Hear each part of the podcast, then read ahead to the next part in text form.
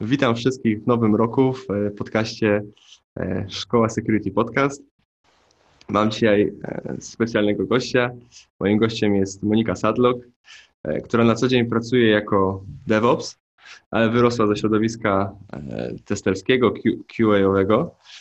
O tym sobie też dzisiaj porozmawiamy. Monika występuje na wielu konferencjach. Sama też współtworzy, sama też tworzy różne wydarzenia, między innymi ostatnio Silesia Security Week, a wcześniej e, Meetup CryptoParty. Więc witam Cię Monika. E, Jeśli możesz, przedstaw się naszym słuchaczom.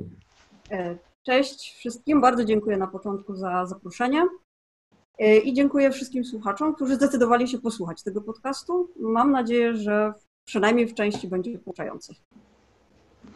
No, myślę, że na pewno będzie. E, opowiedz nam może trochę teraz, e, gdzie teraz pracujesz, czym się zajmujesz i, i dlaczego właściwie ta ścieżka? E, obecnie pracuję w firmie, która praktycznie ma jeszcze status startupu. Tam zajmuję stanowisko DevOpsa, bardziej tak juniora niż, niż takiego rasowego DevOpsa. Wyrosłam, tak jak wspominałeś na początku, z tego środowiska testerskiego, później QA-owego i ta droga w ten sposób ewoluowała. Powiem szczerze, że trochę było w tym przypadku, bo nie zakładałam na początku, że będąc pentesterem, gdzieś tam moja droga też będzie wiodła przez DevOpsowanie, ale na pewnym etapie y, rozwoju, w momencie, w którym skupiłam się już na security, uznałam, że to jest też bardzo dobry etap, żeby nabyć takiego nowego spojrzenia, nowej wiedzy, która w security jest niezbędna i bardzo potrzebna. Mm, to właśnie jakbyś powiedziała o tych samych początkach. E, jak to wyglądało u Ciebie? Dlaczego w ogóle skierowałaś swoją, swoją drogę na, na security? Czemu na przykład, nie wiem, nie programowanie? E, to jest banalne. Bardzo dużo QA-ów e, zostaje później programistami, ale tak zupełnie serio. Na początku, jak e, każdy tam zaczyna swoją przygodę z testowaniem, e, to wszystko się wydaje takie fajne i mm, trudno jest wybrać taką mm, dziedzinę na samym początku, na, którą, na której chciałoby się skoncentrować tylko i wyłącznie. Ale w momencie, kiedy człowiek dostaje nowe projekty, spotyka się z nowymi przypadkami, e, czasami trafia na różne dziwne pomysły biznesu, zaczyna się też y, jakoś fokusować na jednych rozwiązaniach. Niektórzy są bardzo dobrzy w testowaniu y, frontu. Ja tego nigdy nie lubiłam, przyznaję, ale znam wiele osób i bardzo je podziwiam, że są po prostu w tym świetne. Są osoby, które są w stanie bardzo dobrze przetestować backend, znają się na, na nawet na, na, na, kodowaniu i są w stanie wyłapać niuanse w samym kodzie, wskazać deweloperom, czy nawet coś podpowiedzieć i, i też świetnie i rewelacyjnie. E, mnie pociągało to security po pierwsze dlatego, że nie miałam na początku zielonego pojęcia e, o wielu tematach z tym związanych, więc ta ciekawość e, właśnie pociągnęła mnie w tym kierunku. Druga sprawa to jest taka dziedzina, w której tak naprawdę nigdy nie możemy powiedzieć, że wiemy wszystko i jest super i możemy sobie tak spocząć trochę na laurach, i pracować i po prostu y, pracować, wracać do domu, wypoczywać i tak dalej. To jest taka dziedzina, gdzie zawsze jesteśmy krok, y, a czasami nawet dwa albo trzy, y, za wydarzeniami, które się wydarzą. I to jest właśnie fajne, to mnie pociąga, że człowiek nigdy nie czuje się taki wypalony, bo zawsze jest coś nowego, zawsze można się czegoś nowego nauczyć, zawsze można czegoś nowego się dowiedzieć, doczytać. E, więc e, ta ścieżka tego security e, w pewnym momencie stała się taką moją ulubioną i zaczęłam coraz bardziej ten temat drążyć. Zaczęłam też w projektach gdzieś tam podsuwać te tematy, że możemy jeszcze zbadać to i to i to, co jak wiesz doskonale nie zawsze mm, każdy z pracodawców, czy nie każdy z project managerów akceptuje, bo czasami po prostu chce tylko dostarczyć produkt i, i tyle a jakieś tam testy security zawsze ten czas testowania wydłużają, zawsze wydłużają ten czas wdrożenia na produkcję, a jeszcze jak się znajdzie coś krytycznego, no to wtedy już, już mogiła, więc po prostu lepiej oddać produkt i, i mieć go z głowy. Więc takimi małymi krokami. szłam w tym kierunku tego security. Miałam też szczęście, że spotkałam na swojej drodze ludzi, którzy uwierzyli, że ma to sens, żeby w projektach też wdrażać taką ścieżkę security, mieć nawet wyszkolony zespół, który będzie się tą, tą tematyką zajmował. I no, pytając ich, popełniając jakieś błędy, naprowadzali mnie, gdzie tak naprawdę powinnam iść, w którym kierunku, czego mi jeszcze brakuje, jaką, jaką dziedzinę jeszcze tej wiedzy, jeśli chodzi o security, warto mocniej zgłębić, kogo warto słuchać, kogo nie, co warto czytać i tak dalej. Więc e, to akurat jest fajne, że na takich ludzi trafiłam, e, po prostu na ludzi, którzy byli otwarci na, na dyskusję, a, a nie traktowali człowieka e, z pozycji no wiesz, chcesz wejść do tego security, no to sobie zdobywaj tą wiedzę. My się nie będziemy nią dzielić, bo, bo my już przeszliśmy ten etap, tylko wręcz odwrotnie. Y, fajnie, że chcesz y, wprowadzać testy security, to chodźmy Ci pomożemy. Nie? Tą wiedzą, którą mamy, to się z Tobą podzielimy i wspólnie spróbujemy y, stworzyć coś fajnego. No to kurczę, bardzo fajnie właśnie, że e, trafiłaś na takich ludzi, bo tak jak też wspomniałaś, często e, wśród pracodawców, czy właśnie project managerów, czy osób, które wytwarzają ten, ten soft, no to no security jest tylko kosztem i nie widzą w tym jakiejś wartości. No ale widzę, że trafiłaś na, na lepszy grunt. No i też wspomniałaś o tej niepewności. E, dla niektórych to jest wada, dla ciebie zaleta. Zdecydowanie, zdecydowanie. I pozwolę się z Tobą troszeczkę nie zgodzić, bo obserwując y, ten rynek security jakiś y, przez ostatnie dwa czy półtorej roku, tak bardzo wnikliwie, y, to, to robi się moda na security. Wiele firm wręcz zabiega o to, żeby mieć takie działy security. Czy one są wystarczająco wyszkolone i odpowiednie, to już jest inna sprawa, ale fajnie się pochwalić, że mamy dział security, że mamy dział Y, QA-ów na przykład, którzy y, są pentestami i którzy tym się zajmują, więc y, trochę ta świadomość tego security wzrasta i to jest bardzo fajne. Tu masz rację, na pewno to się zmienia. Ja też, ja też widzę ten wzrost. On jest, no niestety nie jest jakiś super, ale jest powolny i do przodu, nie? więc jest, jest ok. No cóż, no, jeśli chodzi o tą, powiedzmy, jakość tych ludzi, która, która robi te, to security, no to no, każdy kiedyś zaczynał i, i może w przyszłości się na pewno rozwiną i, i będzie coraz lepiej. Nie? Ale y, to w sumie dobrze słyszeć, że wiesz, jest moda na security. No, myślę, że tak powinno być, bo e, no iluż teraz mamy, kurczę, testerów, ilu programistów, a, a w bezpieczeństwie co? Jakaś trochę taka posłucha, nie? E, tak, i to na wielu na wielu polach. Ja tak sobie dzielę te luki bezpieczeństwa na miękkie i takie twarde. Twarde związane już z jakimiś y, typowymi lukami na styku aplikacji i, i klienta. Y, natomiast te miękkie to są właśnie, y, tak jak wspomniałam wcześniej, działy HR-u czy działy administracji, sekretariaty, gdzie teoretycznie wydaje się, że jest to miejsce bezpieczne, że w tych miejscach no nic złego nie może się wydarzyć, jeśli chodzi o bezpieczeństwo firmy, a tak naprawdę są to miejsca bardzo takie e, newralgiczne, właśnie dlatego, że nikt nie zwraca uwagi, to, e, nikt nie patrzy na te miejsca pod kątem security. I właśnie tak jak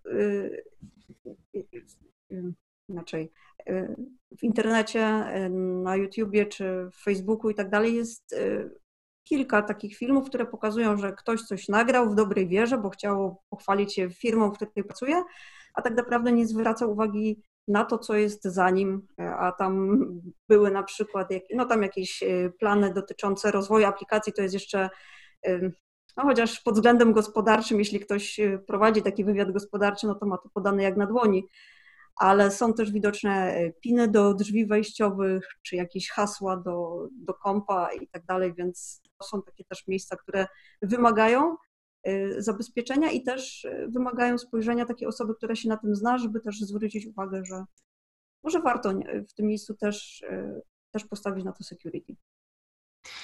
Oj, tu się z tą zgodzę. E, ostatnio był przypadek mm, ransomware'ów e, w urzędach, tak? Był, był w urzędzie w Kostrzynie, ale potem jeszcze e, taki, taki właśnie malware trafił do Fundacji Budzik. Nie wiem, czy kojarzysz taką fundację. To jest fundacja tak. dla dzieci, które e, są w śpiączce. E, I tak jak mówisz, no, e, powinien ktoś zwrócić uwagę tym osobom, które odbierają te maile i gdzieś klikają, żeby, żeby robiły to w sposób no, odpowiedzialny, no, ale też szczerze, no, kto ma to zrobić. Nie? Więc ta świadomość powinna rosnąć i myślę, że myślę, że tak po części trochę naszą rolą jest to, żeby jednak mówić ludziom, że no, powinni trochę bardziej myśleć przy tych komputerach. Może nie, że myśleć, no ale być bardziej świadomi tych zagrożeń. O. E, zdecydowanie. Ja na przykład w okresie przedświątecznym e, korzystałam z usług jednej z księgarni wysyłkowych i wybrałam opcję, żeby odebrać sobie na miejscu e, tą przesyłkę. I przede mną było trzech ludzi. Sprzedawca każdego z nich zapytał o imię i nazwisko. Każdy przedstawił się na tyle głośno, że ja po prostu sobie z takiej czystej zawodowej ciekawości zapisałam to imię i nazwisko, żeby mi nie umknęło. Po czym wróciłam do domu i wyklikałam i naprawdę poznałam historię tych ludzi. Także y, znam ich maile. Y, w jednym przypadku nawet był podany numer telefonu. Więc z jednej strony no, wydaje się to taka sytuacja niegroźna, ale z drugiej jednak uważam, że sprzedawca powinien raczej zapytać o numer zamówienia niż o imię i nazwisko. No tak, no bo no, ty nie pracujesz w konkurencyjnej księgarni, ale gdyby, gdybyś pracowała, wiedziałabyś jak nazywają się ci klienci, mogłabyś potem do nich uderzyć z jakąś fajną ofertą, no i to już miałoby jakieś tam wymierne korzyści, nie? O, to jest kolejny przykład, może jeszcze bardziej y, taki jaskrawy niż w przypadku tej, tej księgarni. E, zmieniałam numer telefonu i musiałam iść do banku, żeby wprowadzić ten nowy numer telefonu jako numer do autoryzacji. I to jest fajne. To mi się bardzo podoba, że to nie można załatwić sobie online czy telefonicznie, tylko trzeba się wystawić na miejscu w tym banku, pracownik zweryfikuje Twoją tożsamość i tak dalej. To jest dla mnie spoko. Jest to jakiś tam e, lepszy poziom zabezpieczenia, ale Y, czekając w kolejce, znowu, była, y, znowu było małżeństwo przy okienku i ten pan wprowadzał tam, z tego wynikało jakiś wniosek kredytowy. I pytał te osoby w sposób y, no, głośny, tak że było to dla wszystkich słyszalne. Imię, nazwisko, PESEL, numer dowodu. To mnie zszokowało. Bo tak naprawdę, no, też mogłam sobie to zapisać, tak? To, to nie są jakieś cyfry, których nie można e, nie zapamiętać. To jest kombinacja, e, określona kombinacja cyfr. Można to sobie zapisać i tak jak pokazuje przykład e, Sekuraka, no na tej podstawie już można wyłudzić kilka ładnych kredytów w jakichś parabankach. I, I to jest naprawdę taki duży bank, który stawia na, na te rozwiązania security, a tutaj ktoś nie poinformował pracownika, że no, o takie dane w ogóle nie powinien pytać, jak już, no to bierz ten dowód i sobie spisuje te dane, nie? a nie, że pytaj. No, to też nieświadomość klientów, że podyktowali, y, rzeczywiście przekazali te dane. Także to naprawdę było, to było szokujące akurat. No właśnie, ta świadomość klientów też jest, też jest ważna, bo no cóż, no oni, oni chcą załatwić sprawę w banku, podają te dane, myślą, że wszystko jest ok, no a faktycznie ktoś to może podsłuchiwać i potem to wykorzystać. Ja też z takich, e, też mi się zdarzyło w, w kolejce usłyszeć numer PESEL i numer dowodu, akurat na poczcie, bo pani chciała, żeby e, ktoś tam odbierał za nią e, przesyłki i to trzeba było podać. Więc też to usłyszałem bez żadnej, no bez żadnego skrępowania ta, ta, ta pani podawała to wszystko jeszcze os, od osoby, którą miała na telefonie. Więc to też już było w ogóle ciekawe. No, teraz pytanie o recepty. Te recepty, fajne rozwiązanie, rzeczywiście praktyczne. E, podawanie numeru PESEL. Wątpię, że to się będzie odbywało, że nie będziemy publicznie podawać, więc w kolejce za chwilę wszyscy będą znali numer PESEL, a numer PESEL no to już jest taka dana wrażliwa, na podstawie której już można wiele innych rzeczy zrobić. Także no, to jest mega niebezpieczne. Zresztą jeszcze taki jeden ciekawy wypadek, jeśli mogę. Jasne. E, I Właściwie przypadkowo też, e, też to zauważyłam i, i teraz też na to tak patrzę. Podróżując autobusem, wiele osób korzysta z telefonu i to jest fajne. Niektóre osoby zwracają na to uwagę, czy ktoś za nimi stoi i jakoś tam ten telefon zasłaniają. Ale teraz, jak jest ciemno i jest oświetlenie w autobusie, to ekran odbija się w szybie. I dzisiaj na przykład wracając y, z pracy, y, widziałam stan konta osoby, która korzystała z aplikacji, zalogowała się, coś tam sprawdzała, a ja widziałam jej stan konta nie patrząc na nią, tylko sobie patrząc w okno i tam się fajnie, w szybę właściwie autobusu i tam się to wszystko ładnie odbiło. Nie? Ale czad. No to widzisz. To teraz powinny być jeszcze te. E, oprócz tych, tych shieldów na, na telefon, to jeszcze na szyby powinny być. Dobra rada nie korzystać z telefonów podczas podróży w autobusie. No. Ewentualnie można tam sobie jakąś gierkę uruchomić, to wszystko, ale taka banalna sprawa, a też trzeba być świadomym. Jasne, jasne. No ale cóż, no, e, wiele znamy takich przykładów, że, że ludzie e, no, nie myślą o tym i korzystają e, no tak po prostu otwarcie z tych wszystkich narzędzi, które mają w pracy i potem to wszystko widać w komunikacji, czy w pociągach, czy tak jak mówisz, w autobusach. Ja też spotkałem się a propos właśnie wykorzystania tej wiedzy o, o, o osobach. Spotkałem się z kolei z, z takim wykorzystaniem w drugą stronę. Ostatnio jakoś tak na LinkedInie trafiła mi się osoba, która wykorzystywała mechanizmy OSINT do e, szukania kandydatów do pracy. Mhm. I, no i można byłoby się zastanawiać, czy to jest fajne, czy nie, no ale to jest dość, e, powiedziałbym, niekonwencjonalne e, zachowanie wśród, wśród tej branży, bo niektórzy pewnie z, z HR-owców, no to co, korzystają z LinkedIna, wyszukują i i koniec. Nie? A tu ktoś robi jednak wywiad, żeby pewnie jakoś bliżej e, poznać te osoby, może poznać ich preferencje, no to się bardzo przydaje. Zresztą, jeśli chodzi o OSID, no to myślę, że ty jesteś e, jednak e, specjalistą w tym, w tym względzie. Jak uważasz, czy to jest ok? To jest dobre pytanie, bo oczywiście ono ma, ma swoje dwie strony, tą ciemniejszą i tą jaśniejszą. E, zaczynając od tej jaśniejszej, to wiele działów HR-u czy osób, które zajmują się opieką potencjalnego kandydata do, do firmy, stosuje tego typu mechanizmy, żeby mm, pokazać się kandydatowi jako osoba, która już jest orientowana w temacie, z kim rozmawia, i tym samym podkreślić, że jest bardzo zainteresowana, żeby tą osobę przyciągnąć do firmy i tak dalej. Więc y, to jest ta jedna strona medalu. E, natomiast ta druga, która jest taka, czy ona jest do końca etyczna? W sumie open source intelligence bazują w 90% przypadków na tych danych, które my sami sobie zostawiamy w internecie. I to moim zdaniem też jest problem kilku najbliższych lat, że za chwilę naprawdę będziemy potrzebować e, prawnika, który będzie się zajmował naszą tożsamością bo teraz już może to nie jest aż e, takie nagminne, już jednak ludzie mają tą świadomość, że to, co wrzucimy do internetu, w tym internecie zostaje i nawet jeśli są jakieś przepisy RODO, GDPR i tak dalej, to one i tak zostaną.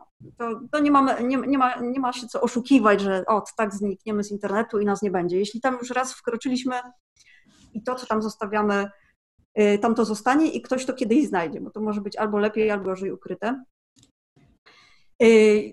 Dziwi mnie na przykład, że ja zwracałam się na przykład do kilku szkół z taką propozycją, żeby prowadzić takie zajęcia, jak rzeczywiście tą taką, takie bezpieczeństwo, te minimum bezpieczeństwa przy korzystaniu z mediów społecznościowych, y, zachować, żeby tak przekazać tą wiedzę, czy tam uczniom, czy, czy nawet nauczycielom, bo nauczyciele czasami mają tą wiedzę niższą, mniejszą niż, niż sami uczniowie. Ale nie spotkało się to z jakimś szczególnym odzewem, bo no nie ma czasu, y, y, program jest taki, a nie inny, więc tutaj też y, szkoły nie są jakoś mega, mega elastyczne. Ale taki program edukacyjny gdzieś mi tam w głowie leży i, i pewnie, pewnie jest jednym z celów na, na 2020. Ale wracając do, do tego głównego tematu, no, open source intelligence są, są przybierają tylko nowe formy, bo wywiad gospodarczy czy nawet wywiad wojskowy to tak naprawdę wykorzystywał te techniki, które my teraz przenosimy trochę do sieci, ale z tych starych metod też korzystamy. E, działania szpiegów, wywiadów wojskowych, to, to stamtąd się to narodziło i, i z tych technologii korzystamy, a że wykorzystujemy je do mm, śledzenia cywilów, y, czy tam osób, które chcemy gdzieś tam do tej firmy zrekrutować, to jest chyba też pewien znak czasu. E, tak naprawdę boję się myśleć o tym, ile urządzeń, e, które mam w domu, które mnie teraz otaczają, śledzi i notuje to, co robię i kiedy to wykorzysta przeciwko mnie. Że to, to niestety musimy się z tym liczyć. No to jest taka w sumie ewolucja, nie? że wszystko to, co teraz, z czego teraz korzystamy, internet, no w ogóle komputery i inne takie rzeczy, no to to jednak było wcześniej e, na użytku wojskowym. Y, tak, no to też jest kolejny paradoks, że tak naprawdę wszelkie konflikty zbrojne powodują gwałtowny wzrost wiedzy technicznej. To są takie pola, na których się te urządzenia testuje, te rozwiązania testuje. Jest to brutalne, bo lepiej, jeśli to testujemy w warunkach takich pokojowych, ale jednak tak, y, jakiekolwiek konflikty zbrojne no, dają taki impuls do rozwoju tych kolejnych technologii. Oj, to prawda. I, i często też konflikty nawet nie zbrojne, ale jakieś nawet światopoglądowe, to służą czasem do tego, żeby budować nie może technologie, ale biznesy. To jest też tak z, innych, z innej strony. Wspomniałaś wcześniej a propos właśnie Twojego zawodu i tego, że jakby idziesz w stronę pentestów, bezpieczeństwa. Mówiłaś o tym, że, że to ta ciekawość cię skłoniła do tego, żeby, żeby iść w tą stronę i ta e, niepewność, co, co będzie dalej, faktycznie no, nie jesteśmy nigdy w stanie powiedzieć, że ten system jest w 100% bezpieczny. Czyli można powiedzieć, że to jest to, co najbardziej cenisz w tym zawodzie? To, to jest coś, co cię tak motywuje do pracy? E, zdecydowanie tak. Zdecydowanie e, to, że budzę się rano ze świadomością, że mnóstwo rzeczy nie wiem, i mnóstwo rzeczy zaraz się dowiem, y, o których nawet nie, nie, nie pomyślałam wieczorem, że mogą się wydarzyć, a one się wydarzy, wydarzą, bo no, najlepiej czerpać wiedzę właśnie z tej wiedzy tłumu. Każdy klient, który dostaje gotową aplikację, jest najlepszym testerem pod każdym kątem tej aplikacji, bo tylko on wie, jak tego używać i nie jesteśmy w stanie wymyślić wszystkich ścieżek. I to jest fajne. To jest fajne. Plus oczywiście to, że no, trzeba cały czas tą wiedzę zdobywać, y, szukać tej wiedzy. To, to też jest ważne, że to nie tylko y, siadamy i pytamy, z jakich książek warto korzystać. No, każda książka na temat security, która y, została wydana, już jest nieaktualna w momencie, w którym ją czytamy. Tam są jakieś informacje, z których oczywiście możemy korzystać, ale całą resztę wiedzy musimy uzupełniać i sami tej, tej wiedzy szukać, nie? pytać, doba internetu, teraz ta, ta, globalna wioska, którą mamy, daje nam tyle możliwości, że czasami się dziwię, że ludzie nie potrafią z tego korzystać, że nie wiem, marnują czas y, publikując jakieś tam zdjęcie na Instagramie. Nie? I tak się czasami zastanawiam, kurczę, gdyby ta osoba zamiast, nie wiem, to zdjęcie publikowała, nie wiem, przeczytała jakiś fajny, yy, fajny artykuł, nie wiem, nawet na temat historii, bo nie każdy się musi interesować od razu security i IT, to mogłaby coś fajnego zrobić. Nie? To, to jest dla mnie niesamowite, biorąc pod uwagę, na przykład analizując y, biografię noblistów i tak dalej, jak oni mieli ciężko, żeby dojść do tych rozwiązań, które, które, które osiągnęli, a my teraz tak naprawdę możemy się komunikować z całym światem, tworzyć tyle nowych pomysłów, idei, i chyba o tym też zapominamy i, i, i, i nie patrzymy na, na, na, ten świat właśnie pod tym kątem, pod tym kątem możliwości, tylko pod takim kątem użytkowym, a, a to mi się też nie do końca podoba. No tak, mamy teraz tutaj wszystko właściwie, co jest potrzebne, żeby zmieniać świat. Nie? Tak, tak. I, Pod swoimi i, palcami. Tak, nie, nie, nie, musimy wychodzić, możemy to robić nawet w garażu, w pokoju, gdziekolwiek i chodzi tylko o to, żeby, no teraz nas ogranicza właściwie już tylko nasz umysł innych ograniczeń już nie ma. Internet już jest na tyle tani y, w dostępie, że już nikt nie może powiedzieć, że no nie stać mnie na internet, nie? na korzystanie z internetu czy coś takiego. To, to jest fajne, to jest fajne. A jak właśnie mówisz o tym, że coś się wydarzyło w, w security w czasie, gdy spałaś, gdy, gdy e, coś tam się rozwijało, no to e, skąd dowiadujesz się o takich rzeczach? Masz jakieś swoje takie ulubione źródła, z których, z których czerpiesz wiedzę? E, zdecydowanie, no to chyba są najbardziej popularne źródła w Polsce, czyli Sekurak i Niebezpiecznik. To od tego zaczynam po prostu e, lekturę. Jeszcze, jeszcze przed myciem zębów po prostu od tego zaczynam, co, co się tam wydarzyło. E, no mam też powiadomienia ustawione, więc ich nie, nie wyciszam na noc, więc czasami rzeczywiście też coś słyszę, że, że przyszło i, i, sprawdzam, co się, co się tam działo. E, no mam też kilka takich e, stron e, w sieci Hackerspace, Pentest.com, Virus Total. No to są takie miejsca, gdzie, gdzie po tą wiedzę się sięga.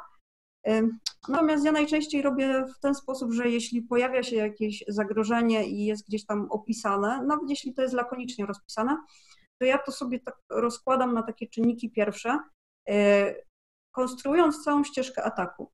I mając tą ścieżkę ataku, widzę te elementy, które mi brakują w sensie braku mojej wiedzy i wyszukuję sobie po prostu po hasłach. Znajduję czytam, doczytuję, bo też nie można wierzyć we wszystko, co w internecie jest zamieszczone i nie zawsze są to informacje pewne i sprawdzone.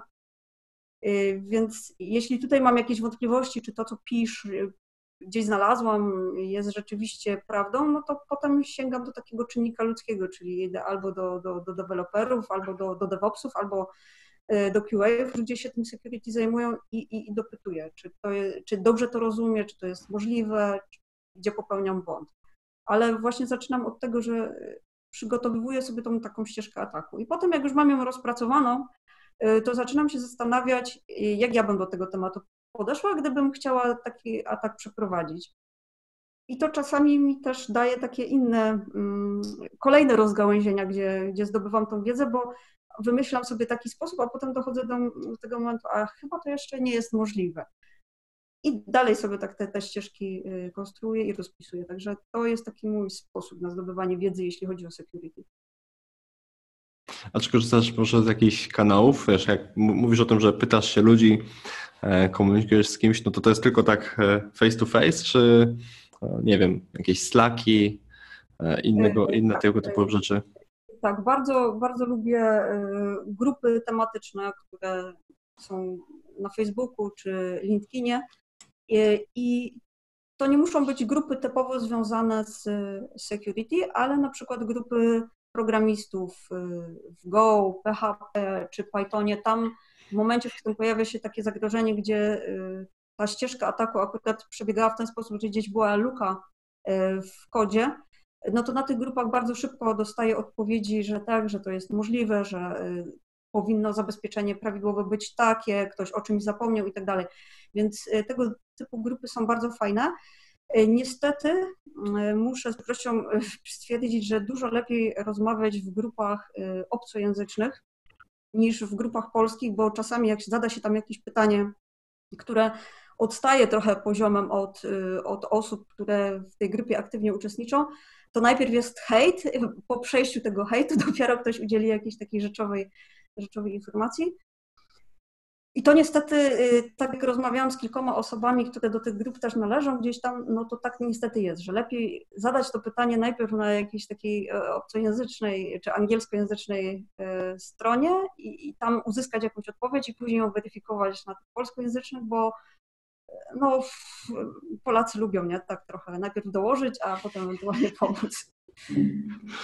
Nie wiem skąd się to bierze, ale też doświadczyłem parę razy takich takich sytuacji. Nie podoba mi się to sam, jeśli ktoś zadaje pytanie. E, ja też, ja też jak gdzieś prowadzę jakieś kursy czy coś, to zawsze mówię, że no nie, ma, nie ma głupich pytań. Zawsze proszę pytać, choćby nawet dwa razy, ja coś wytłumaczę. E, no bo jednak, no co, no, każdy kiedyś zaczynał, każdy może czegoś nie wiedzieć. Ludzie mogą być na różnym poziomie wiedzy, więc no, a ja nie jestem kimś, kto by miał wiem, hejtować, że ktoś pyta się o jakieś, no, powiedzmy, z punktu widzenia osoby doświadczonej, no, trywialne rzeczy, nie? No. Czasami nie... też jest tak, że odpowiadając na takie trywialne pytanie, yy, też mi, zdarzyło mi się to już kilka razy, też znalazłam błąd w swoim myśleniu, bo, bo no nie ma lepszego sposobu na utrwalanie sobie wiedzy niż jej dalsze przekazywanie. Ktoś zada pytanie, które wydaje się takie trywialne, odpowiadamy i za chwilę, kurczę, kurczę, czekaj, czekaj, bo to jednak y, może być zupełnie inaczej. Dobrze, że zadałeś to pytanie. Nie? Także to też jest fajne. No tak, najlepiej się uczymy ucząc innych ludzi. Tak. Wspominałaś o tych grupach, e, grupach z języków Go, z języków PHP, czyli no, widzę tutaj takie fajne podejście, dość niestandardowe, takie outside the box, nie? gdzie e, jednak docierasz praktycznie do źródeł problemu? Y, myślę, że tak, dlatego że no nie można się właśnie zamykać y, w takich, bo to jest właśnie ten problem takich grup tematycznych. Wejdziesz na grupę, gdzie ludzie piszą o odkurzaczach, to tam y, nie dowiesz się niczego o dywanach, tak? I to jest właśnie ten problem. Dobierając odkurzacz do jakiegoś rodzaju dywanu, też musisz, też musisz o tym wiedzieć. Dlatego biorąc, biorąc pod uwagę że te grupy security są bardzo takie skoncentrowane właśnie na osobach, które przeprowadzą testy, które gdzieś tam zajmują się zabezpieczaniem sieci. No warto też sięgnąć trochę dalej właśnie do takich grup, które koncentrują się tylko na Linuxie, tylko na samej, na samej sieci, na konkretnym języku. To wtedy taka wiedza jest pełniejsza i też jesteśmy w stanie więcej zagrożeń przewidzieć, bo, bo do, zawsze się czegoś nowego dowiadujemy. No ja myślę, że właśnie, że takie grupy też pozwalają mm, no, trochę bardziej się rozwinąć, bo tak jak mówisz, no jesteśmy, jak, powiedzmy, jako bezpiecznicy, jesteśmy skoncentrowani na takich konkretnych rzeczach. Nie? Coś zabezpiecz, coś sprawdź, coś przetestuj. No, a tutaj e, obserwując, nie wiem, grupy, które się zajmują, albo właśnie nawet e, powiedzmy grupy DevOpsowe, czy grupy ze środowiska chmurowego, no to poznajemy nowe rzeczy i też możemy sobie wykształcić jakieś takie myśli, że o, to jest fajne, to jest fajna nowa technologia, ale może tam jednak jest, ale pytanie, czy jest to bezpieczne. Zgadza się. Ja tak zaczęłam na przykład od tematu y, security w Dockerach. No mówię, no nie można zacząć analizować tematu security w Dockerach, nie wiem czym te Dockery są jak, czym to się je, jak to działa, więc zaczęłam właśnie od poznawania, zdobywania wiedzy. Y, między innymi właśnie wówczas trafiłam do, do, na szkolenia chmurowiska tam były dedykowane grupy, no i to mi pozwoliło zdobyć na tyle solidną wiedzę, żeby potem iść w temat tego security, nie? w mikroserwisach. Więc to jest taki fajny, fajna podstawa. Nie ma, nie, ma, nie ma co się zamykać. Więc no, fajnie, że tak, że tak myślisz, to na pewno dużo e, no, bardziej rozwija. Mm.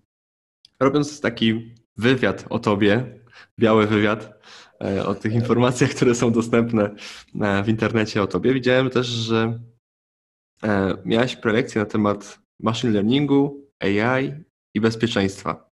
Ja akurat do tej konferencji nie, do, nie, nie doszedłem do tej, do, do waszej, mówię waszej, bo robiłaś to razem z Kubą Pruszczokiem, do waszej prezentacji, bo no niestety gdzieś tam na korytarzach zostałem zaczepiony i ktoś mnie wciągnął w rozmowę. Gdybyś mogła opowiedzieć więcej o tym temacie.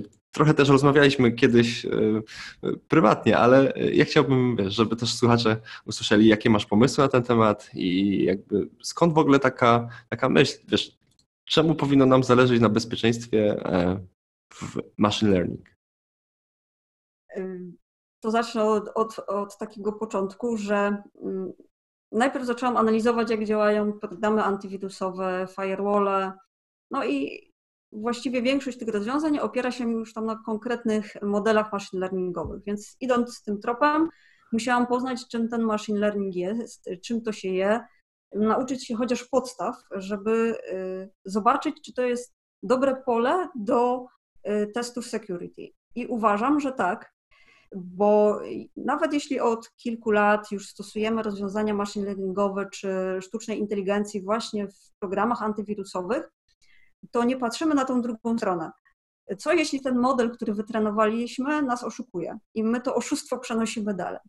I to jest ważne pytanie, czy taki model można przetestować? Czy dane, które dostarczamy, żeby ten model wytrenować, są danymi bezpiecznymi?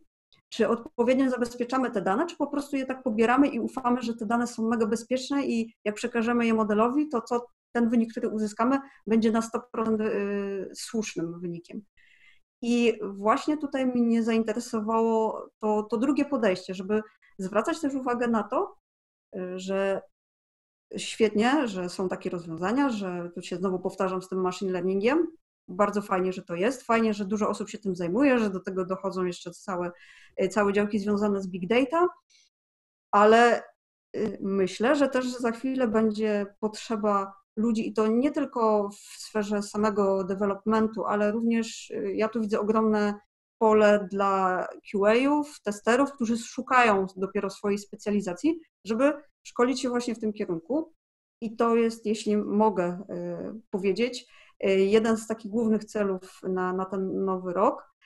Chciałam wprowadzić taki program mentorski przeznaczony właśnie dla, dla testerów, który nauczyłby ich co to jest ten machine learning, nauczyłby y, stawiać pierwsze modele, ale przede wszystkim y, nauczyłby, jak przygotować dobre dane, jak zabezpieczyć różnego rodzaju data, datasety, żeby one były bezpieczne i dopiero później je przekazać y, do, do dalszego trenowania.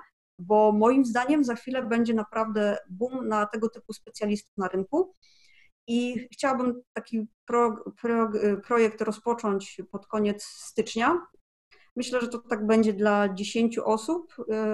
Jeśli te 10 osób się zgłosi i będzie chętnych, to w zamian za, za feedback dotyczący samego programu, samej agendy takiego szkolenia, no to możemy taki, taki program sobie zrealizować i mam nadzieję, że to się uda.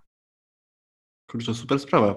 Czyli jak dobrze rozumiem, to e, jakby chcesz, żeby oprócz tego, żeby wykorzystywać machine learning, to jeszcze patrzeć na to, czy czasem nie możemy tak zmanipulować tymi danymi, które wprowadzamy do tego modelu, żeby sam mechanizm, który potem wytwarza jakiś wynik, e, nas nie oszukał, nie, nie pokazał nam czegoś błędnego, gdy, nie wiem, powinno się świecić czerwone światło, świeci się nagle zielone. E, zgadza się. I dlatego ta nasza prezentacja, którą przygotowaliśmy z Kubą, e, była podzielona na takie dwie części, gdzie Kuba opowiadał o tych przypadkach, gdzie rzeczywiście już ten e, mechanizm zawiódł i jakie to przyniosło skutki. Ja pokazywałam od strony bardzo prostego fragmentu kodu, że samo przygotowanie danych jest już ogromnym wyzwaniem pod względem security i że tak naprawdę nie jest to mega skomplikowane, tylko trzeba po prostu mieć tą podstawową wiedzę, żeby, żeby wiedzieć, jakich narzędzi użyć, jak do tematu podejść. Więc myślę, że y, no, ta prezentacja była dobra, jeśli tak powiem nieskromnie, a dodatkowo y, potwierdziła słuszność mojej idei.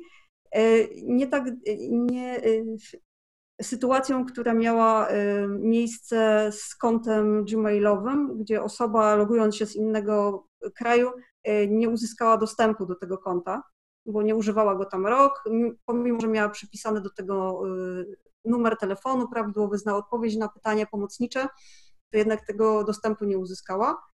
I moim zdaniem e, zawiódł tutaj właśnie ten, ten element związany z machine learningiem, że model został tak wytrenowany, że jeśli ktoś tam nie używa konta swojego przez x y, czasu, a później chce do niego wrócić, ale z zupełnie innej lokalizacji, no to to już wykryje jako, y, jako naruszenie zasad bezpieczeństwa. Nie?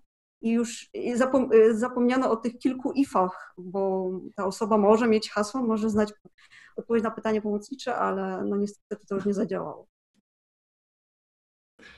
Jak mówiłeś o tym wprowadzaniu danych, e, to sobie tak w sumie pomyślałem, że to co, może się opierać e, praktycznie na User Input Validation. Dokładnie, zgadza się. Zgadza się. Zgadza się. No, to, to, wiesz, tutaj wchodzi nie tylko taka wiedza typowo y, programistyczna związana z obróbką tych samych danych, ale wiedza y, typowo specjalistyczna, bo jeśli mamy dane dotyczące y, no chyba najprostszej, takie najbardziej wrażliwe, jakieś dziedziny medycyny, mamy informacje dotyczące pacjentów, to musi być specjalista, który już na samym wstępie powie, tak, te dane wyglądają wiarygodnie i ten zbiór danych może posłużyć jako, y, jako do dalszego etapu y, przygotowania modelu obróbki tych danych, albo już na samym po, początku powiedzieć, kurczę, ktoś w tych danych tutaj namiesza. No, takich wyników nie jesteśmy w stanie uzyskać. To jest takie pole duże do popisu dla różnego rodzaju firm farmaceutycznych, które no niestety czasami, yy, czasami fałszują swoje dane. No właśnie jak o tym powiedziałaś, to od razu właśnie pomyślałem o tych wszystkich przekrętach, że ktoś manipuluje tymi danymi, żeby wypuszczać jakieś leki, żeby jeszcze bardziej się wzbogacić. No wow, to, yy, no to faktycznie jest miejsce, yy, jest miejsce na zabezpieczanie tego, tylko to jest, yy, jak oceniasz? To jest kwestia roku, dwóch, czy raczej 10-20? Lat. E, w sensie wyszkolenia czy e, samej świadomości? No powiedzmy, że świadomość, no to widzisz, no po krótkiej rozmowie naszej teraz, ja myślę, że już naszym słuchaczom wzrosła, wzrosła świadomość, e, no ale tak, żeby, żeby ktoś no, zadbał o to, po prostu zadbał. Myślę, że tutaj jest kilka takich problemów, bo tak naprawdę o tym, że jakieś firmy farmaceutyczne, przepraszam, że tutaj się koncentruję na tej na tej dziedzinie gospodarki, ale ona jest taka naprawdę bardzo wrażliwa, e, no to wiemy, że takie, takie sytuacje już się wydarzają, tak? że czasami grupy lobbyingowe są w stanie przeforsować takie rozwiązanie, a nie inne. I to jest jedno niebezpieczeństwo, takie związane typowo z gospodarką, z polityką. Druga sprawa to właśnie też ponoszenie takiej odpowiedzialności społecznej, że odpowiedni ludzie muszą być na odpowiednich stanowiskach, że, bardzo właśnie się boję we wszystkich działaniach e, takiego bezkrytycznego myślenia, że to nie, nie chodzi o hejtowanie wszystkiego, tylko o taką rzeczową rozmowę dotyczącą tego, co, co może się wydarzyć, a co na pewno się może nie wydarzyć, ewentualnie coś, co jeszcze tam nie, nie jesteśmy w stanie przewidzieć. Więc myślę, że no to jest kwestia kilku najbliższych lat, bo, bo tutaj nawet nie chodzi już o, o te koncerny farmaceutyczne, ale nawet o takie zwykłe zagrożenie um, jakimiś wirusami, które sprowadzamy podróżując po świecie. To też można bardzo łatwo zafałszować y, wyniki takich badań, y, chcąc wprowadzić, utrzymać pokój, w, taki spokój społeczny, a tak naprawdę te, te, te niebezpieczeństwa są wśród nas i warto, żeby ktoś, y, mając dostęp do takich danych, y, wykorzystując je później w machine learningu, przygotował te dane dobrze i żebyśmy mieli pewność, że to, co, to, co ten model, który trenujemy, trenujemy na dobrych danych, a nie na danych zafałszowanych. Bo jeśli uzyskamy jakiś tam fałszywy wynik co do, nie wiem, prognozy na giełdzie, no to jeszcze nic wielkiego się nie stanie, ale jeśli to będzie już dotyczyło zdrowia lub życia ludzkiego, no to wtedy już, już są poważne konsekwencje. No, pomysł na, na, na, nie wiem jak to nazwać, czy to by był, czy to by była praca naukowa, czy e, gałąź biznesu, no, ogromny, ogromny. No, tak jak powiedziałaś, to właściwie ważne jest też takie zdroworozsądkowe podejście, żeby jak ktoś uzyska jakąś informację, żeby też się zastanowił, czy aby na pewno ta informacja jest prawdziwa, to nawet w ogóle w życiu się przydaje takie e, zakwestionowanie tego status quo i pytanie, czy ta informacja, którą mamy, to czy, czy ona jest e, prawdziwa, czy nie. No, widzimy wiele takich fake newsów, które potem przeradzają, które potem ktoś przesyła, przesyła dalej, przesyła, udostępnia gdzieś w internecie i widać, e, że ludzie potem wierzą w te, w te rzeczy, a nikt nie zastanowi się, czy naprawdę tak się wydarzyło. Zgadza się. To, no to, to yy, też yy, w ramach swoich studiów yy, miałam kontakt z psychologią, więc to są takie normalne psychologiczne zachowania, które też należy brać pod uwagę. Y, także w pracy pentestera, że, że też tą psychologię trochę powinniśmy liznąć i wiedzieć, jak ludzie się zachowują, jak reagują, czasami ludzie chcą wierzyć w te takie nieprawdziwe informacje, jest łatwiej taką informację nieprawdziwą przekazać i ona wzbudza o wiele większe zaufanie niż y, informacja prawdziwa. To też jest taki paradoks. Oj, no cóż zrobić z tym? Trzeba naprawdę mieć, e, mieć z tyłu głowy, że jednak e, no internet też może kłamać, prawda? Y, no tak. Ale tak naprawdę no, wszystkie źródła informacji mogą kłamać, no bo A, no jasne, jasne. książki mogą kłamać, nie ma takiej jednej objawionej prawdy, no niestety. A może, a może stety. Przejdźmy może do rzeczy bardziej e, przyjaznych. E, sam miałem okazję uczestniczyć e, jako, jako prowadzący e, Silesia Security Week. Jeden, jeden dzień tam miałem przewidziany dla siebie. E, ty organizowałaś to wydarzenie. E, gdybyś mogła powiedzieć więcej o tym wydarzeniu i, i e, od razu też spytam, czy będą e, jakieś kolejne edycje przewidziane na przykład w tym roku? To zacznę od końca. Tak, myślę o kolejnej edycji. Mm, tylko tak jak wynikało to z ankiet osób, które brały udział w Silesia Security Week w tej pierwszej edycji, muszę wybrać tydzień, który nie będzie zawierał w sobie żadnych takich newralgicznych dni, jak na przykład Black Friday, czego stałeś się ofiarą, niestety. Ale nie przewidziałam w ogóle, nie, nie brałam pod uwagę, e, że Black Friday gdzieś tam wypada w tym tygodniu. Idea tego wydarzenia była taka, żeby y, osobom, które są zainteresowane, dać cały tydzień y, takich warsztatów, y, które pozwolą im wybrać taką ścieżkę specjalizacyjną, jeśli chodzi, te, o, o, jeśli chodzi o samo security. I dlatego w każdym dniu y, warsztaty były, nie były ze sobą jak gdyby powiązane, tylko dotyczyły zupełnie odrębnych dziedzin, jeśli chodzi o, o, o to security, bo było i testowanie aplikacji webowych, i było trochę o forensiku, było właśnie trochę o psychologii społecznej, były narzędzia OSINT i byłeś ty z, ze, ze swoimi warsztatami. I ta, w tym momencie, moim zdaniem, ta formuła się sprawdziła. Y, podziwiałam ludzi, którzy codziennie przyjeżdżali na te warsztaty y, i dojeżdżali z Cieszyna, z Częstochowy, y, także fajnie, że byli. I tak jak później z tymi ludźmi rozmawiałam, bo ankiet właściwie wróciło niewiele, więc nie można ich traktować jako jakiś wyznacznik, ale tak jak rozmawialiśmy, to ludziom ta idea jak najbardziej się spodobała. Czasami właśnie ludzie chcą mieć dostęp już do takich warsztatów, do tego mięcha, a nie tylko do prezentacji. Mm, fajnie, że też były te takie grupy y, kameralne, czyli zdecydowaliśmy się, że ograniczamy tą liczbę osób do 12, bo uznałam, że to jest taka liczba, która pozwoli na y, dobry kontakt pomiędzy prowadzącym a osobami, które w tej grupie są, że nie będzie takich blokad, że ktoś boi się o coś zapytać, tylko że rzeczywiście będą to takie grupy, gdzie gdzie wszyscy się będą po prostu znali na, na ten okres dwóch czy dwóch i pół godzin i, i to moim zdaniem się sprawdziło. Y, na pewno y, tegoroczna edycja y, będzie musiała trochę skoncentrować się na wyższym poziomie, bo ten ta, edycja, ta pierwsza edycja Silesia Security Week raczej była przeznaczona dla osób, które właściwie zaczynają tą przygodę z security, szukają tej swojej ścieżki specjalizacyjnej. Y, natomiast no, druga edycja już na pewno będzie y, obejmowała trochę inną tematykę, może też innych prowadzących zobaczymy. I na pewno będzie to druga połowa roku niż pierwsza, bo jest to jednak takie wydarzenie, no, które trzeba zaplanować, trzeba trochę logistycznie też przygotować, więc, więc tak, ale na pewno myślę o, o tej drugiej edycji i jeśli nie wydarzy się nic nadzwyczajnego, to taka edycja druga będzie.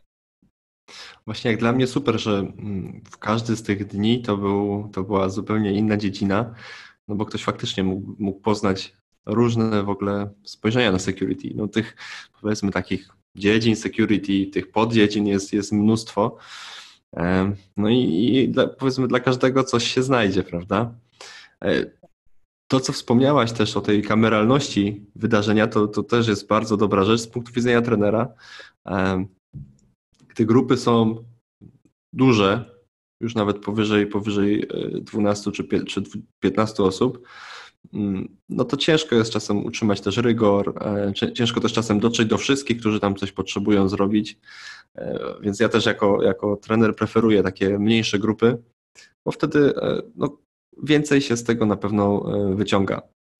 To, co jedynie mogę Ci doradzić, to E, te, te warsztaty zaawansowane byłyby super, ale pomyśl też jeszcze o, o, tych samych warsztatach albo o po prostu warsztatach, które są skierowane dla osób początkujących, bo e, to nie jest tak, że już wiesz, wszyscy początkujący byli na Silesia Security Week.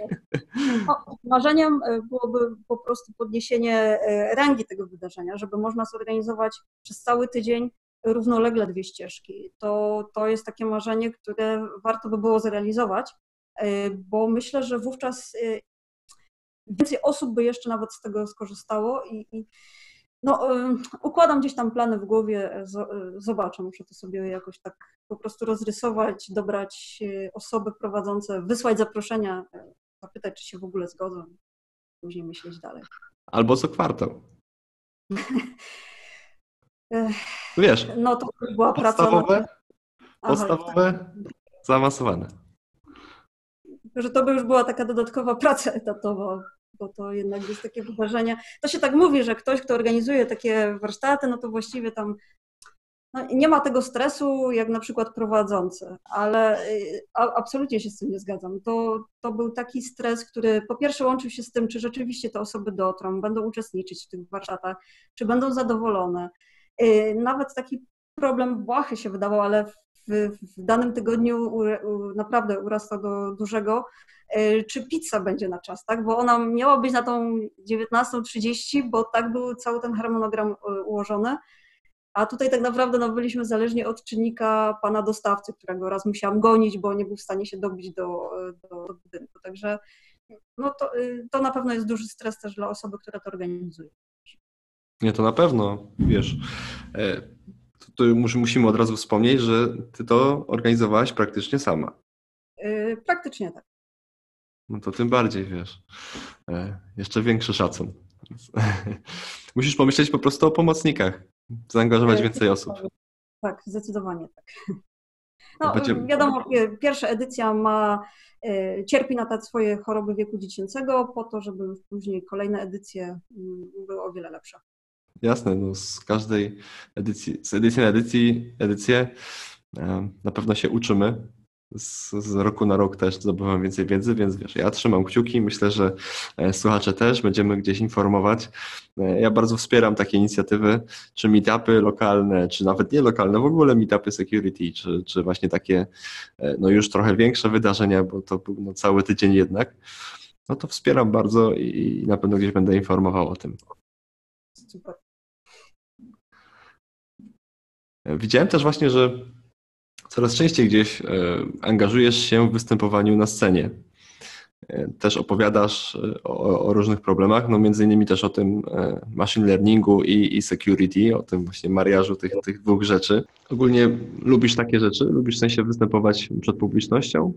To jest jedyny skuteczny lek na walkę z nieśmiałością, bo ja, tak, ja jestem osobą taką bardzo aspołeczną, więc to jest fajne rozwiązanie, żeby przełamać te, te swoje bariery.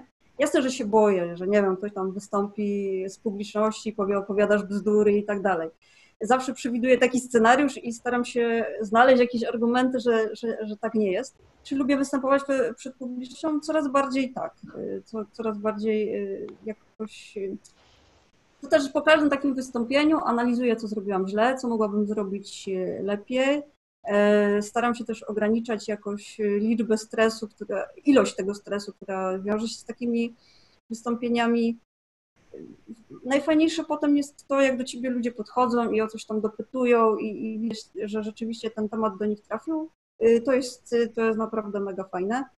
No tak szczerze to jeszcze nie miałam jakiegoś takiego mega hejtu mm, na swoją osobę, bo na razie powiedzmy, że te wystąpienia nie mają jakiegoś dużego, mm, dużego oddźwięku, więc y, liczba osób, które komentują jest ograniczona.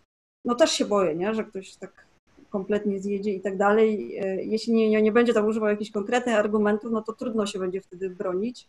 Jeśli będą jakieś spoko argumenty, no to wtedy mam nadzieję, że będzie z tego fajna polemika, która też coś, coś nowego wniesie. Także zobaczymy, no wszystko przede mną. Takich, takich rzeczy no, nie da się czasem uniknąć. Zawsze jest ktoś też, kto tam może wiedzieć więcej, może ci coś powiedzieć. Niekoniecznie w, w stylu właśnie, że co, co, co gadasz za głupoty, ale może coś opowiedzieć e, w temacie, który jest bardziej zaawansowany niż powiedzmy cała reszta audytorium. E, no i to dobrze, że mówisz, że można to przekuć właśnie tak, żeby jednak skorzystało całe audytorium.